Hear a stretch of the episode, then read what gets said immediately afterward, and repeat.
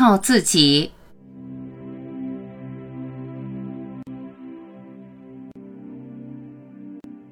你问我到底是哪个？你就是那个，哪个？那个。你是觉，哪个是觉？你就是，是什么？你是一切，一切是什么？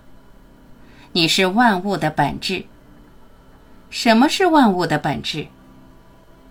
无数的问题不断的追问。为什么不回到心中拷问自己呢？只有你自己能给你满意的回答。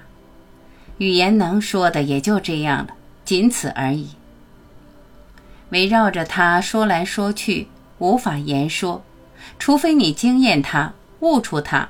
所有问题根本不是问题，它就是你，一切都是你。你不仅是这个，也是那个，你是每一个。问话的是你，所问的是你，眼前的一切是你，万物是你。你必须靠自己觉悟它，别人无论怎么描述，都不是你的体验。你还是会疑惑，你还是会追问：我到底是哪个？质疑你自己吧。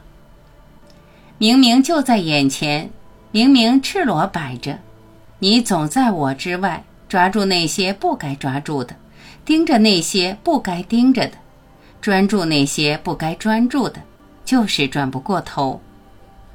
如果你把所有不是你的通通都排除，剩下的就是你，你就会发现真正的你原来如此，原来如是。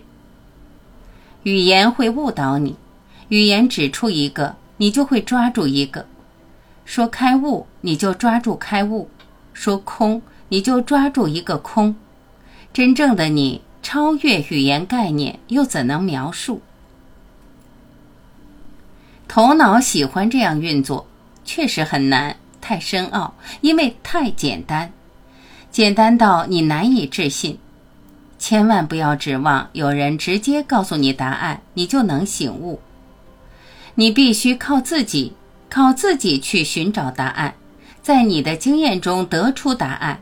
你经验的答案才是真正的答案，从此你就不会有疑问，一切都清清楚楚、明明朗朗，在你面前如是的呈现着。